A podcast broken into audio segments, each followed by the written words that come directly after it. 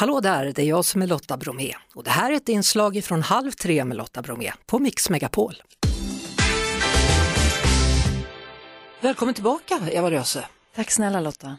Du, från Disneyklubben till Dramaten och däremellan Rederiet, Parlamentet, Helt Perfekt, Maria Wern, nio säsonger, Göta kanal, två, tre, fyra, premiär i höst, alltså mycket.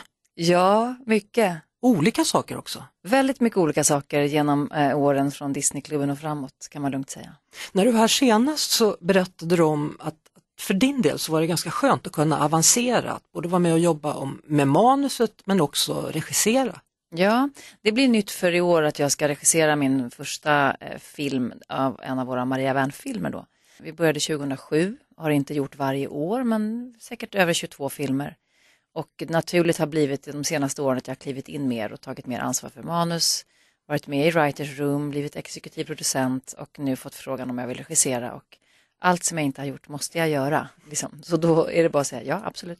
Var det därför du tackade ja till att bli Jämtlands president också? Du, det har jag inte gjort förut. Nej, men där tvekade jag nog lite längre. Och det beror på att jag är ju uppväxt med Evert, har själv stått på yran och jag blev orolig att det inte skulle landa väl på något sätt. Kim Andersson har ju också, inte varit president, men väl vicepresident. Ja, det stämmer. Man utser ju sin egen regering. Så det finns ju en hel del ministerposter jag måste fylla. Har du några funderingar? Jag har ganska många funderingar och jag skrattar väldigt gott åt att jag också kan hitta på nya ministerposter som inte finns. Eh, så att här har jag ett, ett roligt arbete att göra. Hur mycket har du sysslat med släktforskning? Jag har inte gjort det så mycket själv, men jag minns när vi fick hem en bok angående min morfars rötter eh, i Jämtland. Det var ganska magiskt att gå tillbaka från 1100-talet och kunna följa och sista namnet i den där boken så stod det faktiskt Eva Röse, för jag är också yngst av mina systrar. Men sen har jag varit med i ett program som SVT har gjort som heter Vem tror du att du är? Och forskat då både på min fars norska sida och min mors jämtska. Och det var ju otroligt fint och spännande.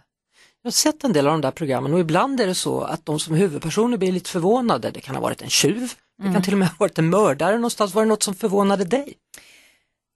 Det var det. Jag var släkt med Bibi Andersson. Det var ju rätt. jag kom jag på nu. Ja, det var ju lite förvånande, men på långt håll. Nej, men det var nog en känsla av, jag fick en grundkänsla i min kropp som landade liksom dovt inuti mig, att jag hörde till någonstans. Det, det blir nog väldigt fint när man förstår var man kommer ifrån på ett väldigt eh, tydligt sätt. Jag blir förvånad över till exempel min pappas släkt. Alltså, jag vet ju om att han, han var i motståndsarmén under andra världskriget. Han kom hit som pojke eller tonåring mot nazisterna då. då. Men även i första världskriget hade jag släktingar som liksom gick till botten på, på Östersjön i fartyg och eh, att det fanns bevarat på grund av en flaskpost som när skeppet sjönk så skrev kaptenen med darrig handstil i blyerts, jag har sett brevet, medan skeppet sjönk och du kan se hur rädd han är när han skriver där han säger adjö till sin fru eh, i Jesu namn, vi sjunker. Sen slänger han ut det i en flaskpost. Någonstans mellan Norge och England.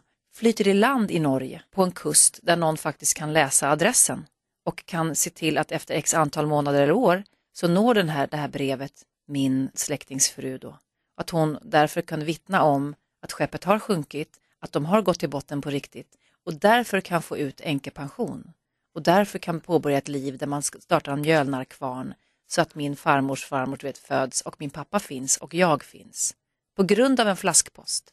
För annars fick man inte ut pengarna. Men, men det var en sån där, nej men, men snälla nu, när man förstår hur otroligt nära det var att man inte fanns. Är du med? Ja. Man blir ju tacksam för mindre. Undrar hur många brev man kommer hitta när man börjar gräva i ruinerna i Ukraina. Så folk som har skrivit menar ja. medan de fortfarande levde? Ja, vad ska vi hitta där så småningom? Om vi någonsin... Men vem kommer ens kunna röja? Och så tänker man på Mariupol eller de här städerna alltså där det inte finns något. Vem ska orka börja gräva? Jag vet faktiskt inte det. Och det, det gör så fruktansvärt ont att se de här bilderna för att jag fattar, krig är värdelöst överallt men, men här är det som att allt ska bara jämnas med marken. Det ska Nej, inte det... finnas något kvar, det är som Syrien bara. Vi, nej. Allt ska bort. Ja. När jag jag kan inte omfatta denna totala katastrof, ju, eh, som du säger, krig överlag, men det här är så absurt. Det här är så svart. Så att liksom riddar Kato hade inte kunnat komma på en bättre jämlike än president Putin. Mm. Fan, man ska vara president, så ska man fan veta vad man håller på med. Som du ja. Ja, gubbjävel. Du, dina barn, Ja. vilka åldrar har de egentligen? Yngsta Eh, den yngsta är fem Mm. och sen 10, 13 och 14. hur pratar du med dem om kriget? Ganska lite. I början talade vi ju mer om det. Därför att vi var tvungna att lugna mer. Nu har det på något sätt, vilket är obehagligt, blivit en konstig vardag. Vi, sitter ju nu mittemot den ryska ambassaden, tänkte du på det när du gick in? Nej, det gjorde jag inte. Och på den här sidan så flaggas det med en ukrainsk flagga och på ryska ambassaden såklart med en rysk. Och varje dag nästan så är det människor som står där ute och protesterar eller tutar så de har egna säkerhetsbilar som kör omkring på andra sidan stängslet. Just det. Hur mår de där inne? Det kan man ju också Ja, men det är undra. så konstigt. Ja. Och vet du, igår var jag på Stockholms stadsteater och såg en pjäs som heter Morbror Janne som ju bygger på Tjechovs pjäs Onkel Vanja. Och för de av er som lyssnar som kanske inte är helt insatta i så Tjechovs pjäser och så, men det fanns ju en anledning till det vackra ryska, det enorma med litteraturskatten och teatern och allt det som också är Ryssland. Som inte är förödelse och krig och idioti utan som också är det vackra, poetiska, storslagna. Alltså jag lider verkligen med det ryska folket som inte har valt detta och som hade någonting att bevara och kultivera. Men plötsligt så, blir, så ses ju allt i ett annat ljus på något märkligt sätt. Jag var i London här förleden och, och reagerade kraftigt så fort jag hörde ryska. Ja. Alltså, men var, varför är ni här? Vad gör ni här? Ja. Men vad direkt va? Man, man liksom blir fientligt inställd, alltså man, först, nej, men man förstår hur, hur det mänskliga psyket funkar. Jag håller med dig. Kan vi liksom äta kefir? nej, men det blir på sån konstig nivå. Jag tror man kan det men de har gjort om förpackningen du. Ja, men hur är det med saltgurkan? Alltså du vet att man hamnar på någon så konstig nivå. Apropå Ja. det här med liksom att kan man fortfarande läsa liksom Dostojevskij, vilket man kanske inte gör varje dag, men eller hur ska man ta till sig det här vackra? Får det få finnas kvar? Ja, Ja, det är klart det får. det är klart. Det är bara vissa personer som inte ska ha makt. Apropå äventyr, du är en av de här som har seglat över Atlanten i Ja. kanal 5. Det, jag skulle aldrig våga det. Du skulle vara tvungen om du satte dig i botten. Ja, det förstår jag. Det går Ja, ju liksom och det, inte att man kastar av. loss. Nej, det var ju det. Det går inte att vända. Nej, Jag tyckte det var fantastiskt. Det var liksom bland det vackraste jag gjort. ja, det kan jag förstå, om det inte blåser. Jag skulle önska att det blåste ännu mer. Eller Men snälla. Ännu... Jo, jo, jag skojar inte. Jag vill bara, jag ville bara ha mer av allt. Och när vi kom i land så fick jag liksom sorg när jag såg vissa skepp som, började, som återvände tillbaka över havet. Jag stod på stranden och liksom nästan grät och ville med tillbaks. Jag hade lätt seglat tillbaka samma väg. Men var det ingenting där som du tyckte var jobbigt eller? Ett tag tänkte jag innan jag att- det skulle vara klaustrofobiskt, att man inte skulle få liksom röra sig. Men eftersom vi hade 3-5 meter höga vågor dygnet runt och man var fastspänd hela tiden och kastades fram och tillbaka hela tiden. Du kunde inte ens lägga en kniv som du hade hackat lök med en sekund för då flög den iväg. Så att allt var man ju tvungen att spänna fast och hålla i sig. Så att, naturligtvis att man var bortkopplad från hela världen och inte visste hur det var hemma med barn och så. Men samtidigt så går man in i en bubbla och den var så väldigt välgörande för själen. Och det var något unikt att få den möjligheten. Jag älskar ju Harry Martinsson, Aniara. och så. Eh, Jag upplevde verkligen att det var liksom som Goldondern, Aniara där ute på havet. Alltså på riktigt. Med stjärnhimlen och havet och inget annat liv förutom havsliv på liksom över 18 dygn. Vi såg inte en båt. Men såg ni någon val? Inte jag, men det spanades val, någon haj som följde med, det var delfiner som kom, det var havssköldpaddor, det var ju såklart marel, det var flygfiskar. Om det någon gång kom en fågel så rusade folk upp på däck och bara skrek så fågel!